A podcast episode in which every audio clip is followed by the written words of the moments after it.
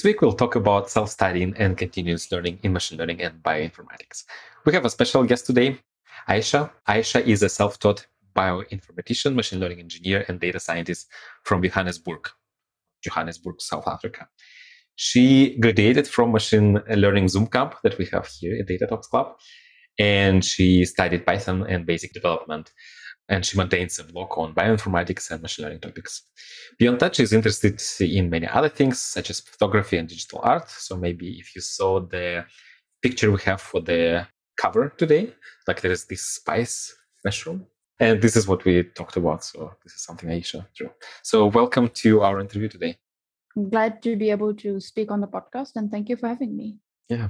The questions for today's interview were prepared by Johanna Bayer. Thanks, Johanna, as always, for your help. You are very helpful in preparing all these questions. And let's start.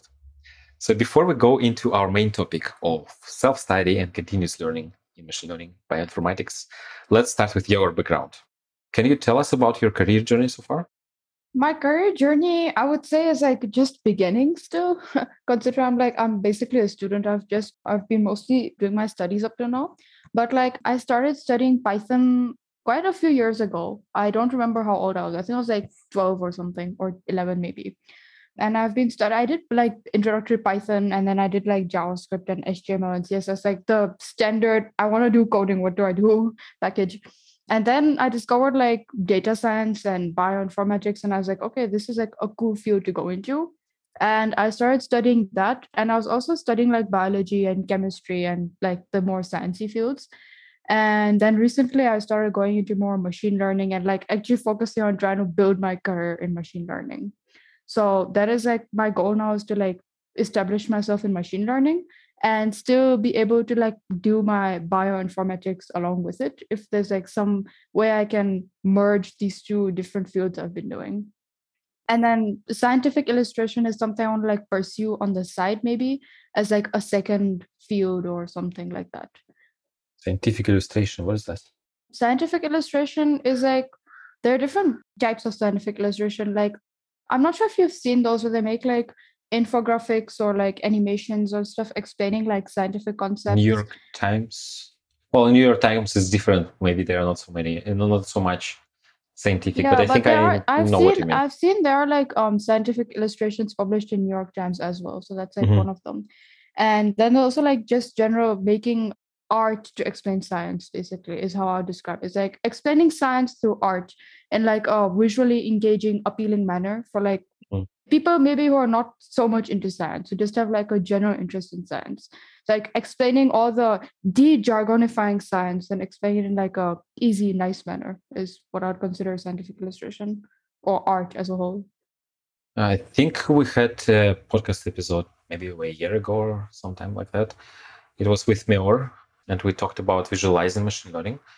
Mm-hmm. And we spent most of the time on that interview discussing how exactly MEOR comes with his visualizations, how he goes from a concept to an illustration. What is the process? So probably it's related. Yeah, it's a similar thing. Okay. And then you said you studied Python. You started studying Python 12 years ago or sometime like that, quite some time ago.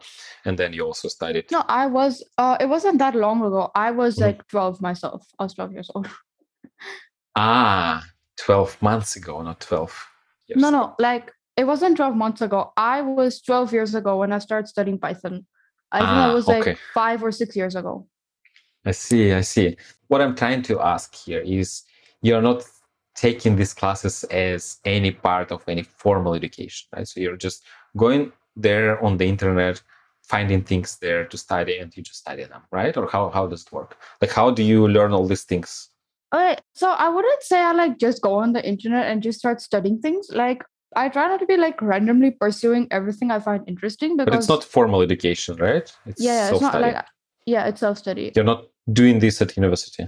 I'm being homeschooled, so I haven't gone to any formal education technically. I now went to school. I've not gone to uni. Technically, if I was going in school, I would be going to uni now. So I'm not going to uni.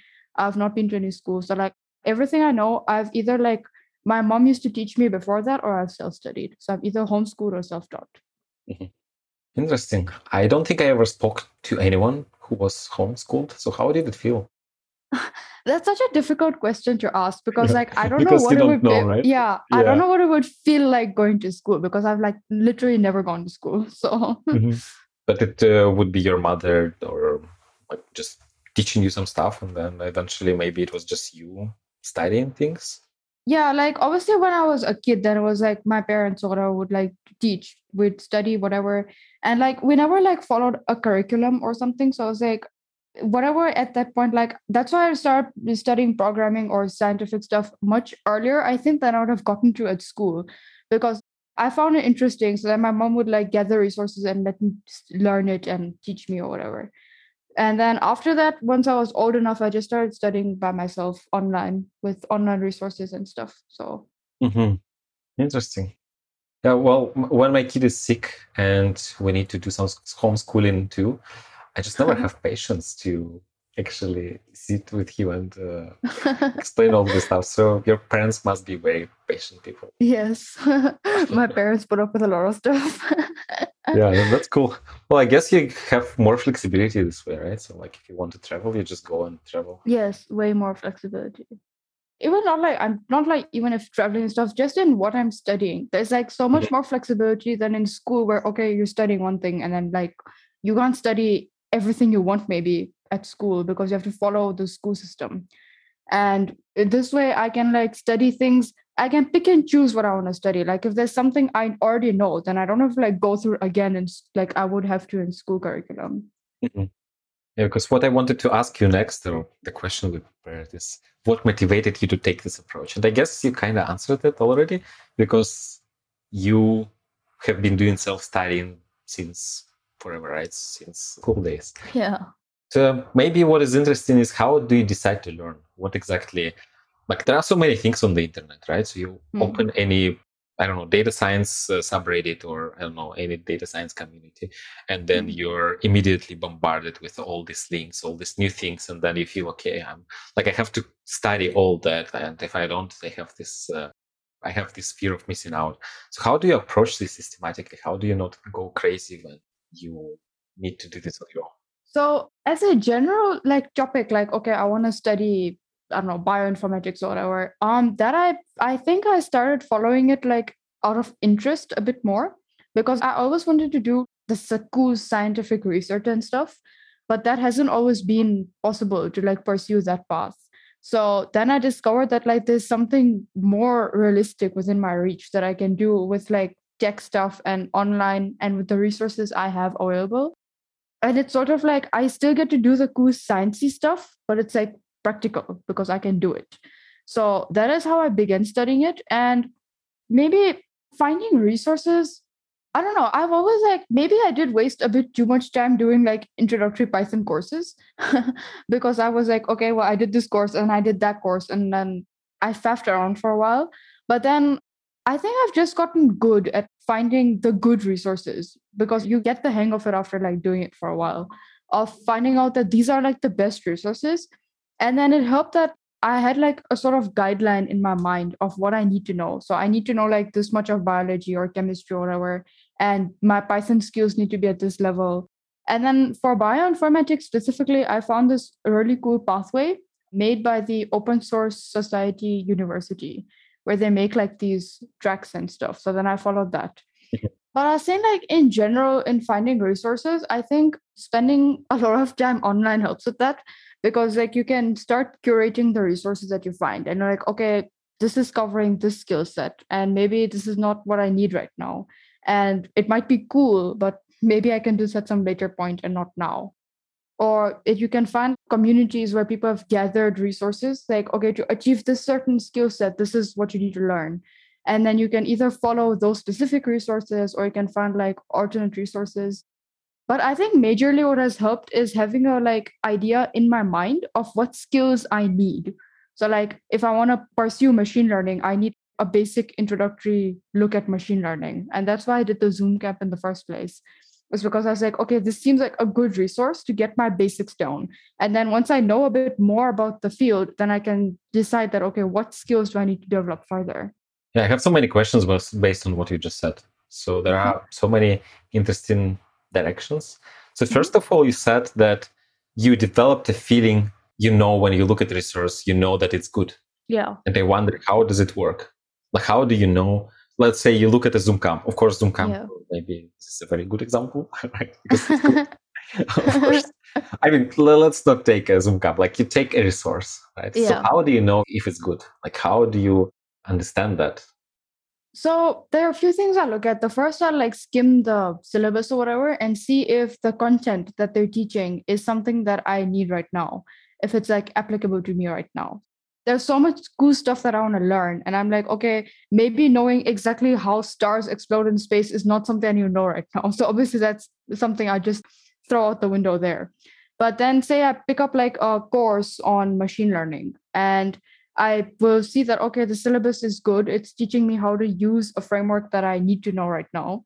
So then I'll watch the introductory videos and see that, okay, does it feel like this course is offering quality? Does it look like something that is being taught in a good way? Does it look like the people know what they're talking about? Or am I going to get ripped off here? That kind of thing, just gauging the general quality of it. If you were to pick up a book and you'd flip a few pages around, read a bit, and you see okay, does this look like something that is quality? Or does it look like somebody, I don't know, just wrote a bunch of stuff that they don't know what they're talking about and published it? Because obviously on the internet, it's that YouTube stereotype where there are people on YouTube who don't know what they're talking about. But there's so much good resources on YouTube as well. But you can get an idea for how much the person knows what they're talking about, how beneficial it might be if you skim through it a bit and just pick out bits and pieces and listen to them or whatever. And then you can decide that, okay, this up till now, this looks like something that's good. And then you can commit to studying it and then seeing how it is.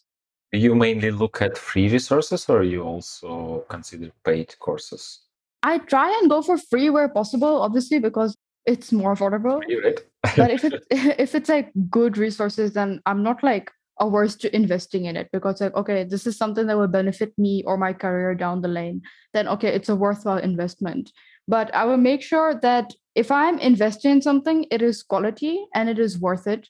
It's not I would try to avoid investing in something where I can learn with the free resources, even if it's a harder study or whatever. Because skimming a paid course might be more difficult, right? Because you don't have access to the course, usually, maybe some parts, but you don't usually get the access to the course to know if it's good or not. You cannot really for a paid resource, I'd go more okay, who's the author, who published it? Is there any free content that they've put out? Or somewhere where I can get a general idea for their sort of content elsewhere, aside from this one paid course. So you can get a general profiling of who is teaching the course before you pay for it. To see if it's credible or not, see their credentials, what work they've done, that kind of things. Then funny that you mentioned this information about how stars explode, because this is what I was just reading the other day. That's pretty cool stuff and quite interesting. Yeah. But maybe in this example, if you study machine learning, then obviously astronomy is not super relevant to that, at least most of astronomy. So this is kind of a no-brainer, right? So if you want to learn about linear regression, you know that how stars explode is not it's not going to help you. Yeah. But when it comes to machine learning, there are many things. For example, when I was studying machine learning, I thought that support vector machines are super important to understand. And also because I was taking the machine learning class at the university, and that at the university, the teacher was one of the... he was doing a lot of research in support vector machines. So I thought that it's very important to really understand these things well. But when I started working, I understood that nobody really cares about them. So support vector machines are not really useful anymore. So how do you understand that? How do you understand these things that, okay, astronomy is not relevant, but when it comes to machine learning, there are some topics that are perhaps more relevant, some are less relevant. So how do you understand which direction to go? I think this one is just something you do it and then realize, okay, it wasn't that needed. I spent a lot of time doing a data science course, and that had a lot of data visualization, and then also had data cleaning and everything. And at that point, I was like, okay, maybe this is not the direction I want to go in. So it's not that important as what I was I was doing it for machine learning or data science more. So seeing how the data is cleaned or maybe good knowledge to have, but maybe not as relevant as what I wanted to do then.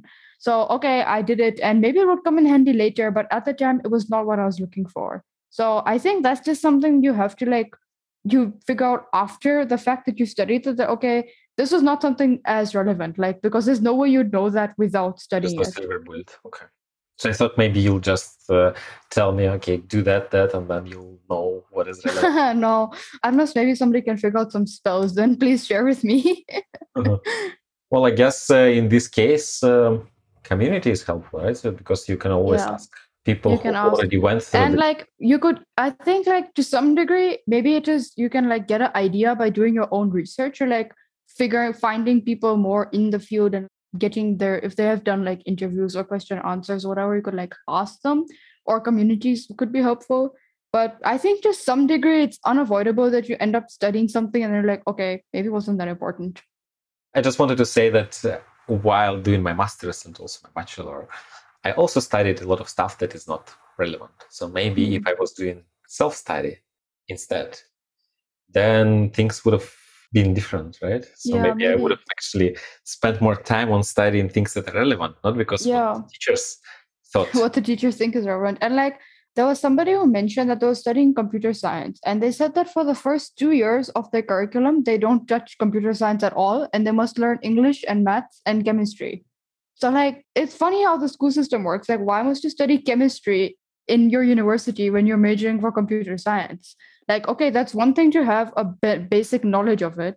And it's one thing that you're studying it in university when you're trying to study computer science.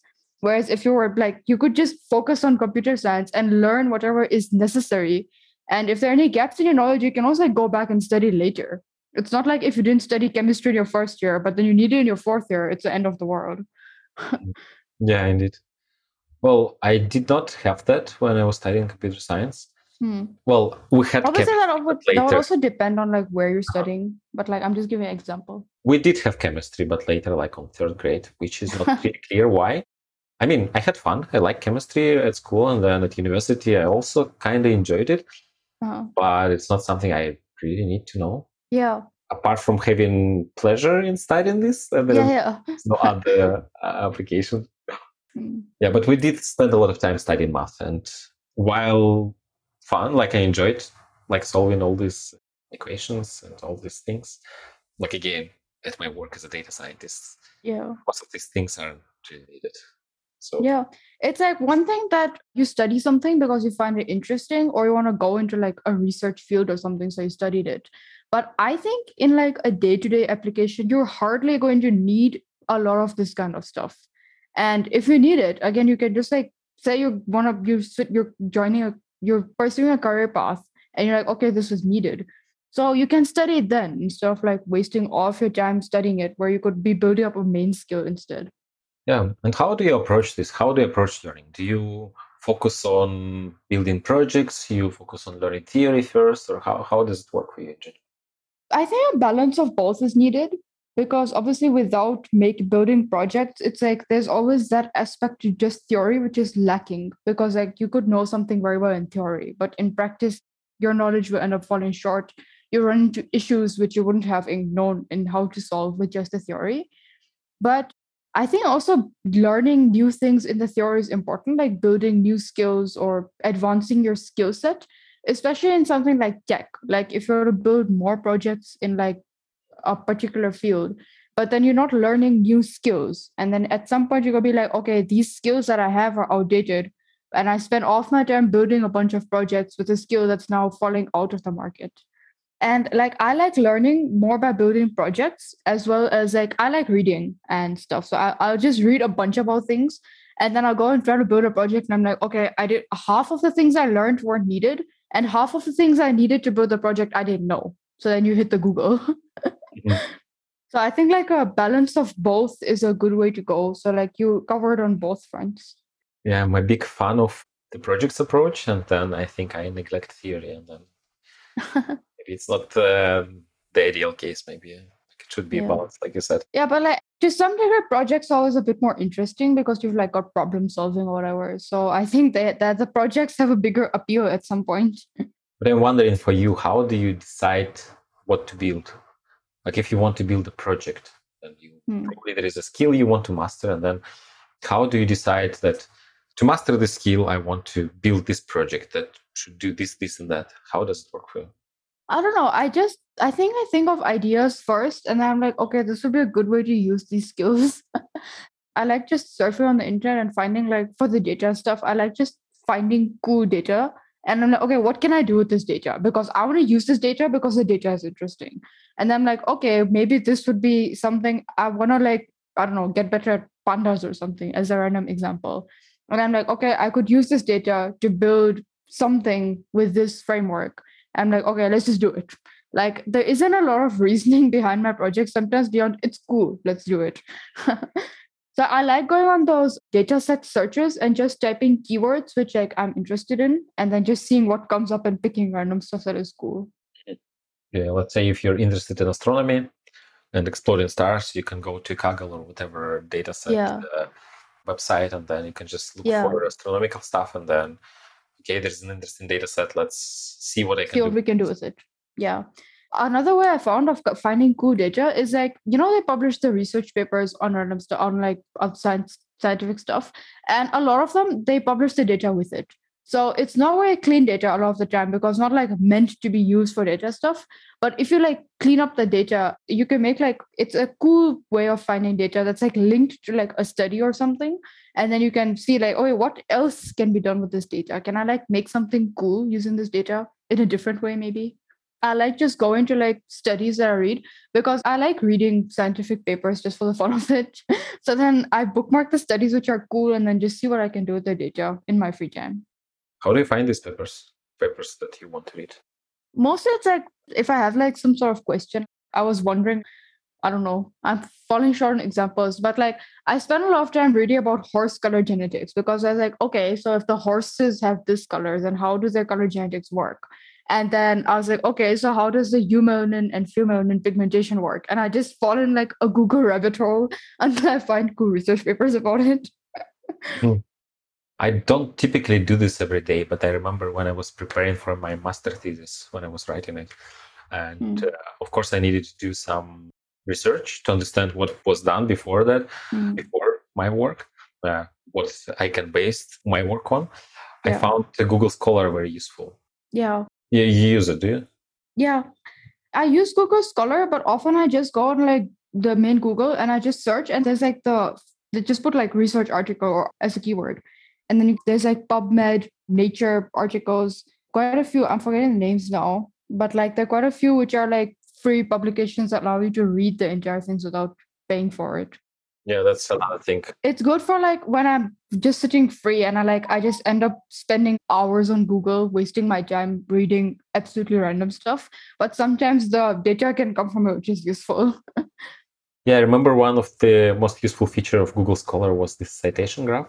So you know what are the impactful papers that this particular paper cites. Yeah. So then you can kind of go back in time and see what is the foundation. And you can also see what paper cited this paper. So you can, like, pursue that down. Yeah, exactly. So then you have this both directions, right? You can go to the past and see what was done before, and then what kind of work was based on this paper. Yeah.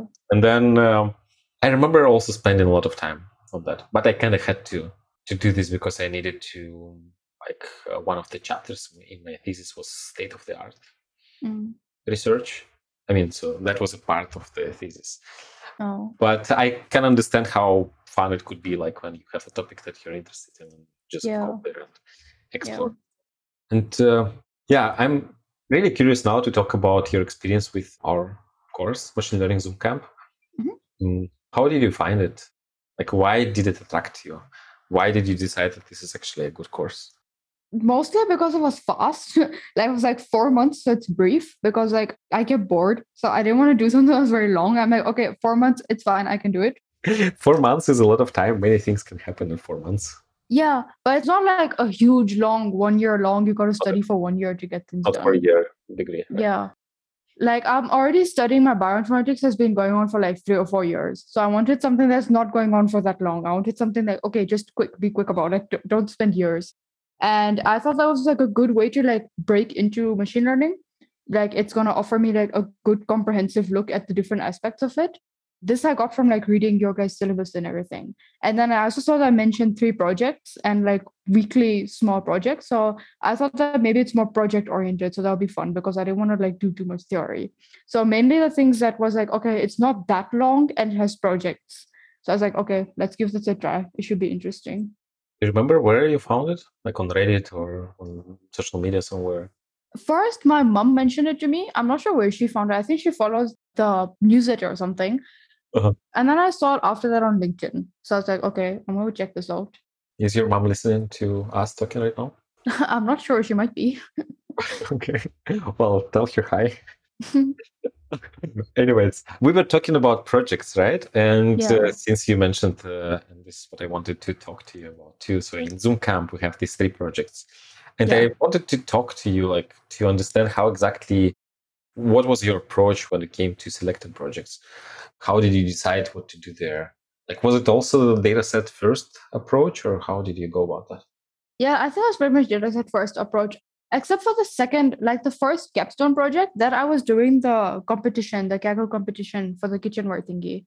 And then I ran out of time to build a separate one for the capstone. So I used the same project in both places.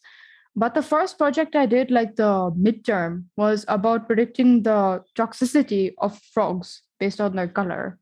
So initially I was going to make something. I was like wanting to find something cool because I didn't want to do like the economic or political, the like property and price data because that was boring. I don't want to do it.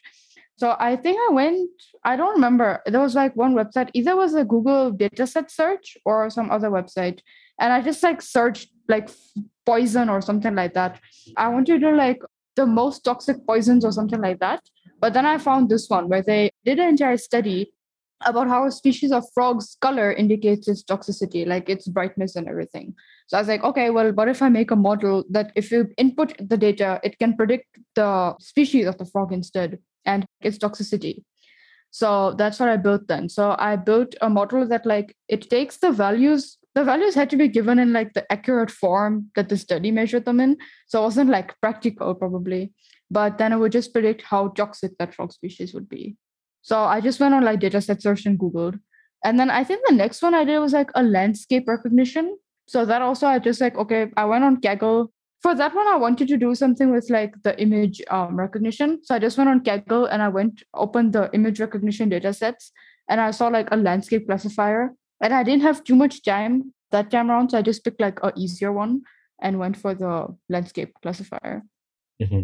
See, well, this one about frog toxicity is really interesting. So I guess this is one of the things that were interesting for you back then, right? And then you decided to find something. Yeah, I actually wasn't even looking for anything to do with frogs. I was looking for something to do with poison because like I'd been reading about poison recently and I was like, okay, this is cool. Let's do something poisonous. And then I saw the frog one and then I did my research. I read the research papers and then I went to learn about that species of frog. And I was like, okay, this is way cooler. We're doing this. I kind of want to ask you more about like, how did you even come across, you know, this poison topic? Why? Because like, part of self-studying, I guess, you said you spend a lot of time just doing random stuff on the internet, reading things. So I'm really curious, like how exactly it happened. Did you even realize that, okay, now you're all of a sudden interested in poisons? No, I honestly didn't. I keep like finding random things that are interesting and then I just spend a lot of time Googling them until I'm bored with them and then I never think about them again. So poison was just one of those. I was like, okay, this is interesting. Let's read about it. But then like, it's not like a lasting interest. Yeah, I see. Do you somehow structure all these things? Like all these topics, I don't know, poison, then like you said, horse genetics and all the other things. Like, or just you keep everything in your brain. How does it work for you? Yeah, these are mostly just like I have free time, so like I just do random stuff. But none of these are like structured. It's just like, okay, whatever interested me at the moment, I might go and read about it.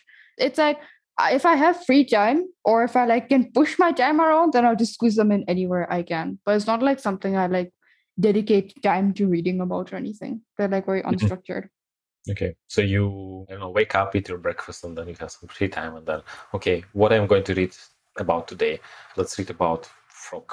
It's more like I've been thinking about this for the past 1 week, so I'm still reading about it. And I'm like, okay, well, next topic, Chuck, I'm bored of frogs. Okay, now let's read about horse genetics, right? Yeah, I just switch between them. Is it related to your interest in bioinformatics in any way? Bioinformatics is more born from my general, I was at that time very much obsessed. I wanted to be a researcher at any rate. I don't want to be anymore. But at that point, I was biology and chemistry research is all I ever want to do in life. And then obviously that was not possible at the time because I didn't have the resources available to pursue that. And that's probably a good thing because now I'm not so sure if I want to do that. But then at that point, I was okay, what else can I do that is related to this? And then I discovered that bioinformatics is an entire field, which is the closest I can come to combining what I can do and what at the time I really wanted to do. So I was okay, this is a nice mesh of my obsession at the time and what I can actually do. And then I was okay, well, I really want to do this long term. So bioinformatics was one of the things that just kind of stuck around, one of these obsessions that just stuck around. And I'm really curious about, so for example, you said you wanted to do research and then you studied, but then you realized you don't want to do research. But how do you stay motivated when learning by yourself? Because I imagine, for me at least, I quite often need an external push coming from somewhere to, when I'm not motivated, to actually keep learning. Because if I don't do this, then I just, not do anything. So how do you keep yourself motivated when you learn by yourself, when you don't have this external push? Then all your motivation is coming from you. How do you do this? Honestly, I'm not really sure. I think I work better when there's a deadline. So when I'm not demotivated, I just set up okay, I have to finish this at this point. So then I know okay, there's a deadline. Yourself. I set the deadline myself, yeah. I think to some degree being homeschooled might have helped with this. I've never had much of an external factor to keep me going. So it's always been okay, well, you got to do this at some point. So just pick a date and then that date cannot move. So even if I have to stay up to 2 a.m., I have to finish it because of the deadline. So it's okay, I just set my deadlines and then try to plan them as best as I can. And unless something very big came up, the deadlines do not move. So if I've been lazy 1 week, I can't say, okay, I'm going to push the deadline 1 week because I didn't do anything. I'll just have to do it then. So I think that's oh goodness, the deadline's almost here is my motivation. Yeah, that requires a lot of discipline because if you set deadlines yourself, then yeah, that's really cool. You have a deadline and you know, okay, I have to do this. But then since this deadline is not kind of real, I'm still trying to understand, it probably wouldn't work for me. Maybe, I don't know.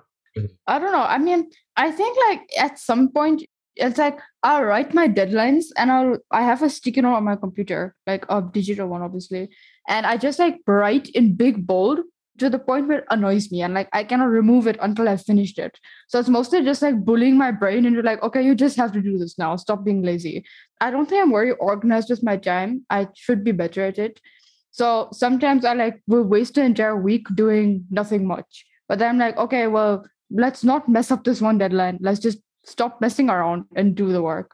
So I think with its ups and downs, I get by. I won't say I'm the most organized or most very self-disciplined person, but it works for me, so it's fine. I get the work done eventually. So it also helps that I switch between a lot of different things. So if I'm bored of one thing and I'm sick of doing it, then I can just switch to the next thing. I run things in parallel, so I can I have an escape. Okay, I'm sick and tired of doing data science. Let's go illustrate something instead. See, yeah, that's cool. The mushroom was really cool. And so in the Zoom camp, in Machine Learning Zoom camp, we had some deadlines. I guess for you it was helpful, right? So that's the deadlines were external. And yeah. Well, at least for me, that would be much, much more helpful than the deadlines I would set for myself. Yeah, the deadlines were helpful. At some point, I was ignoring the midterm project because I didn't want to do it. I was bored.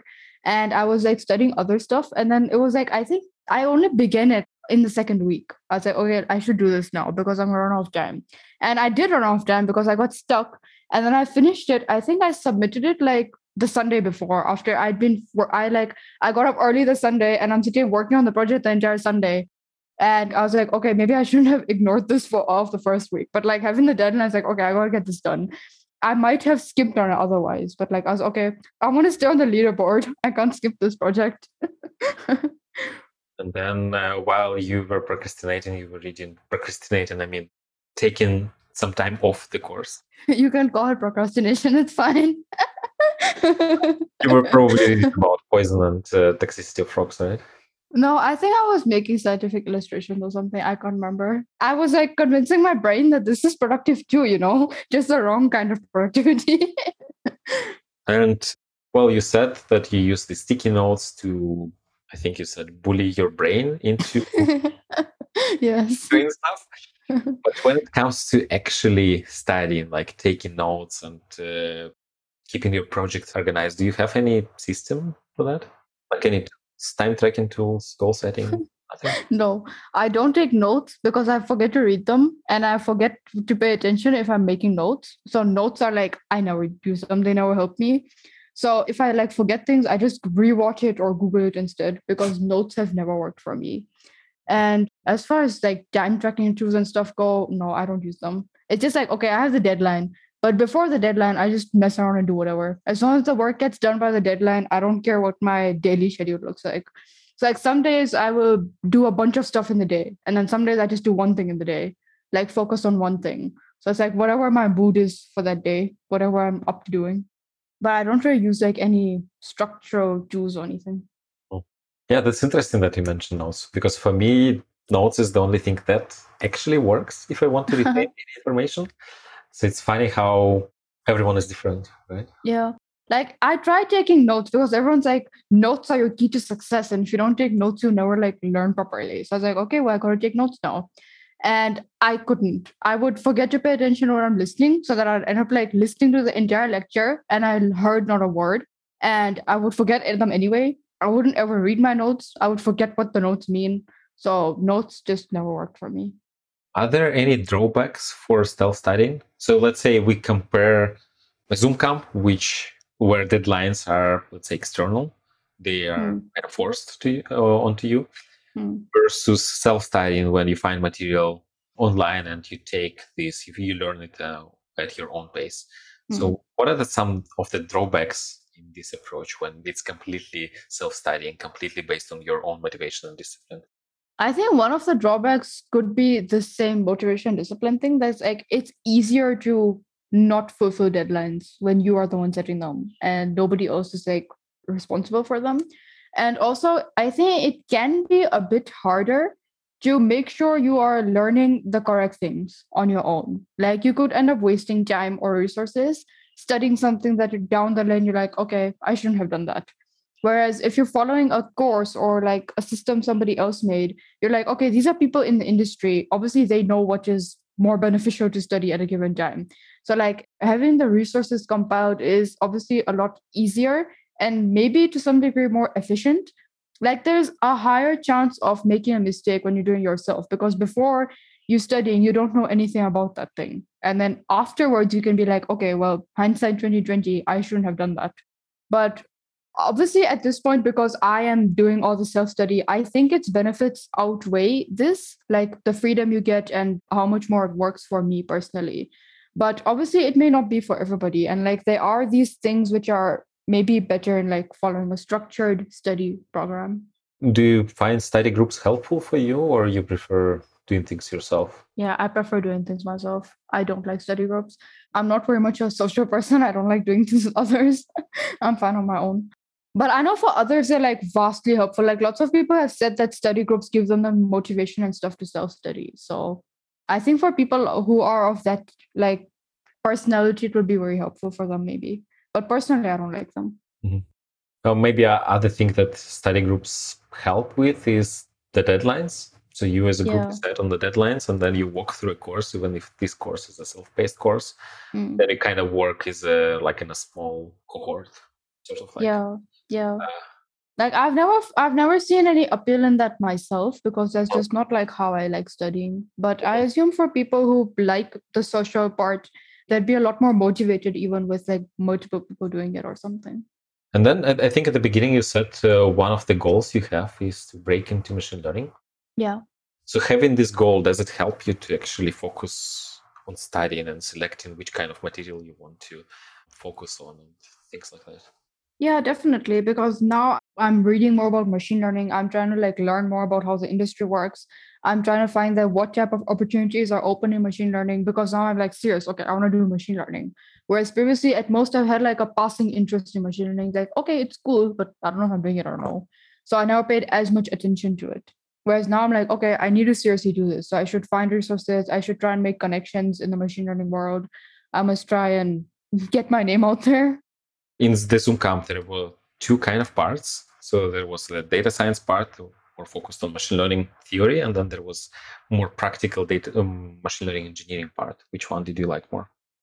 I don't know. I kind of like both. I didn't have any particular preference either way. I didn't much like the ML op, the cloud part with the Kubernetes and Docker, because I don't like that.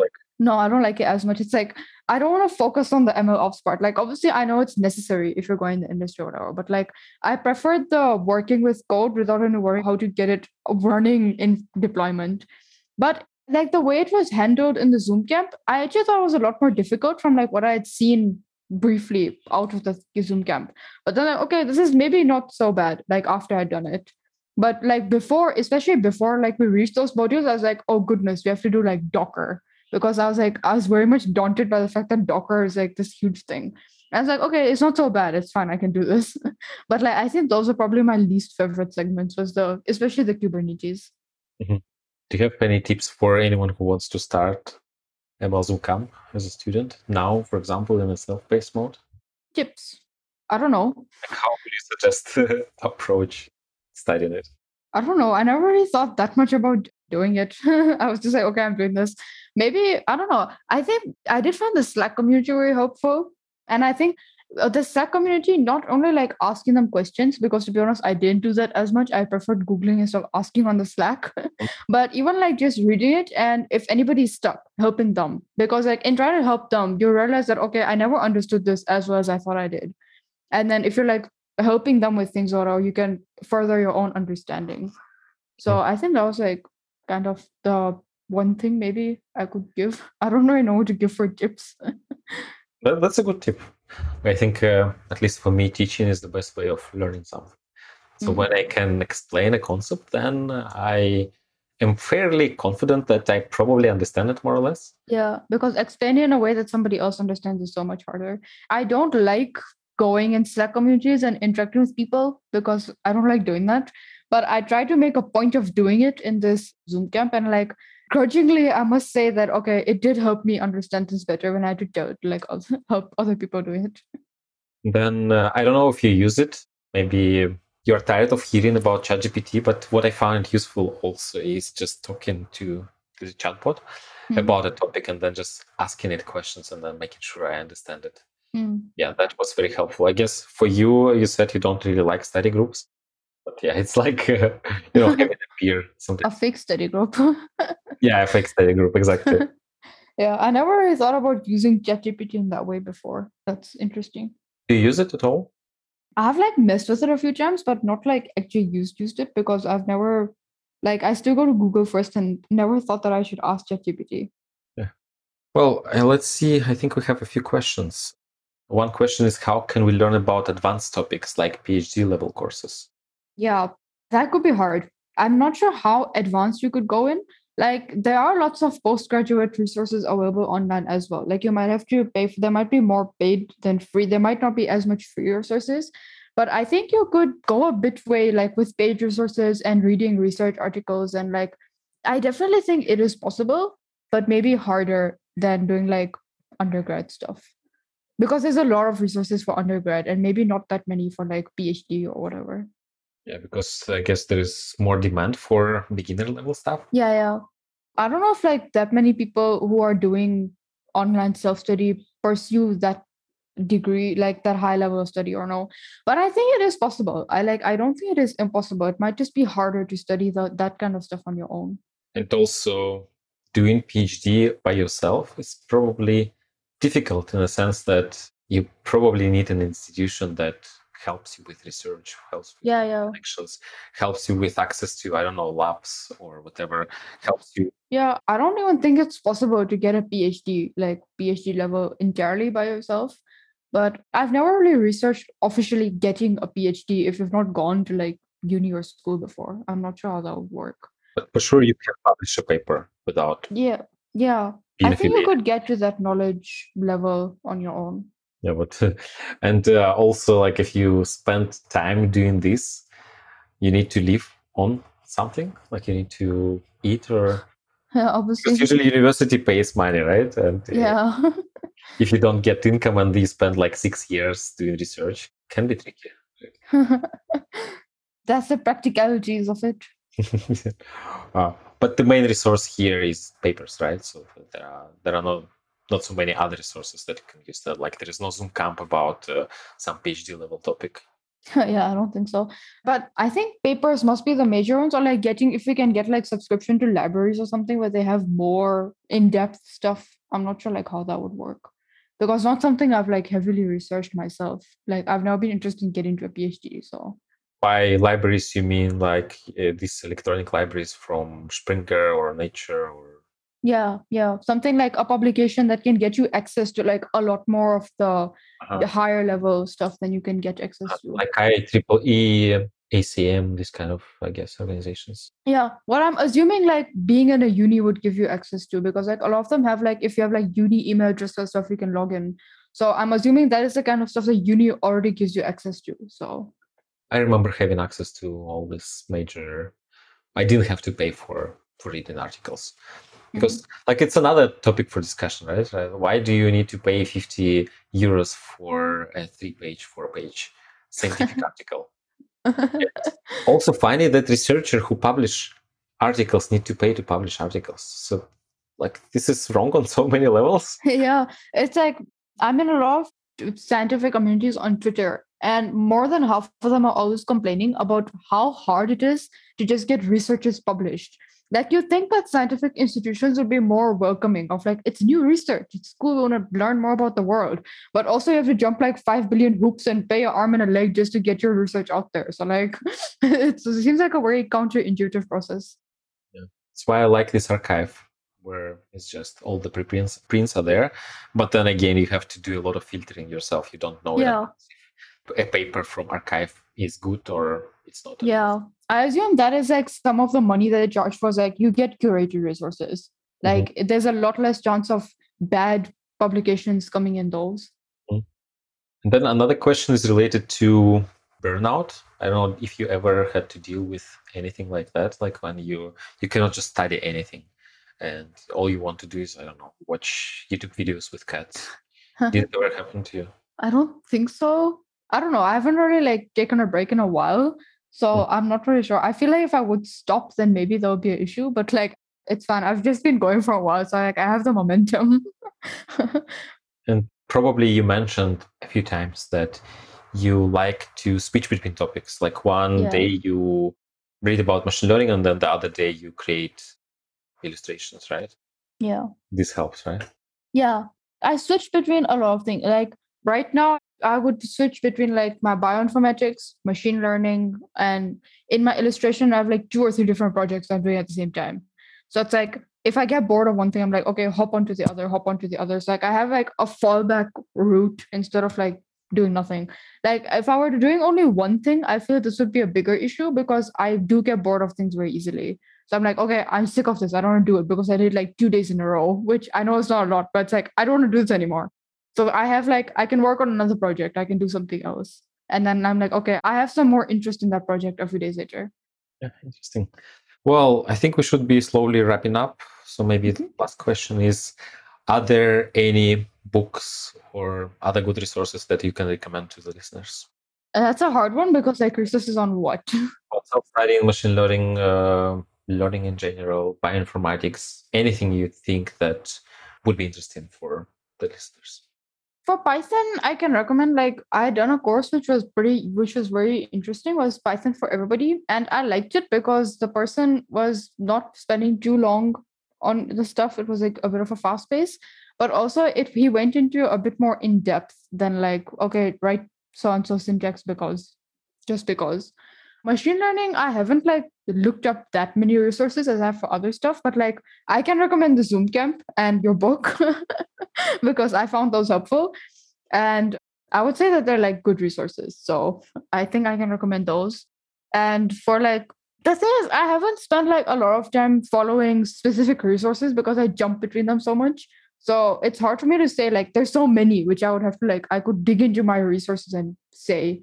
So it's hard to like say off the top of my mind that, okay, that's a good resource. Did you take any course about studying? I know that there is a course on Coursera, Learning to Learn, something like this. Did you ever take anything like that, or from your school homeschooling, you kind of knew how to approach it? No, I haven't really taken anything. I have seen that Learning How to Learn course, and I think I watched its like introduction or something, but I was so bored, but I just closed it. I didn't like watch it further. Okay, then that's all we have time for today. Mm-hmm. Thanks a lot for joining us today, for sharing your experience about self-learning, and thanks everyone also for joining us today, for listening in. And yeah, I guess that's it for today. Yeah. Thank you for the opportunity to speak on the podcast. Yes. I really enjoyed it. Our pleasure. So yeah, have a great weekend, everyone. Goodbye.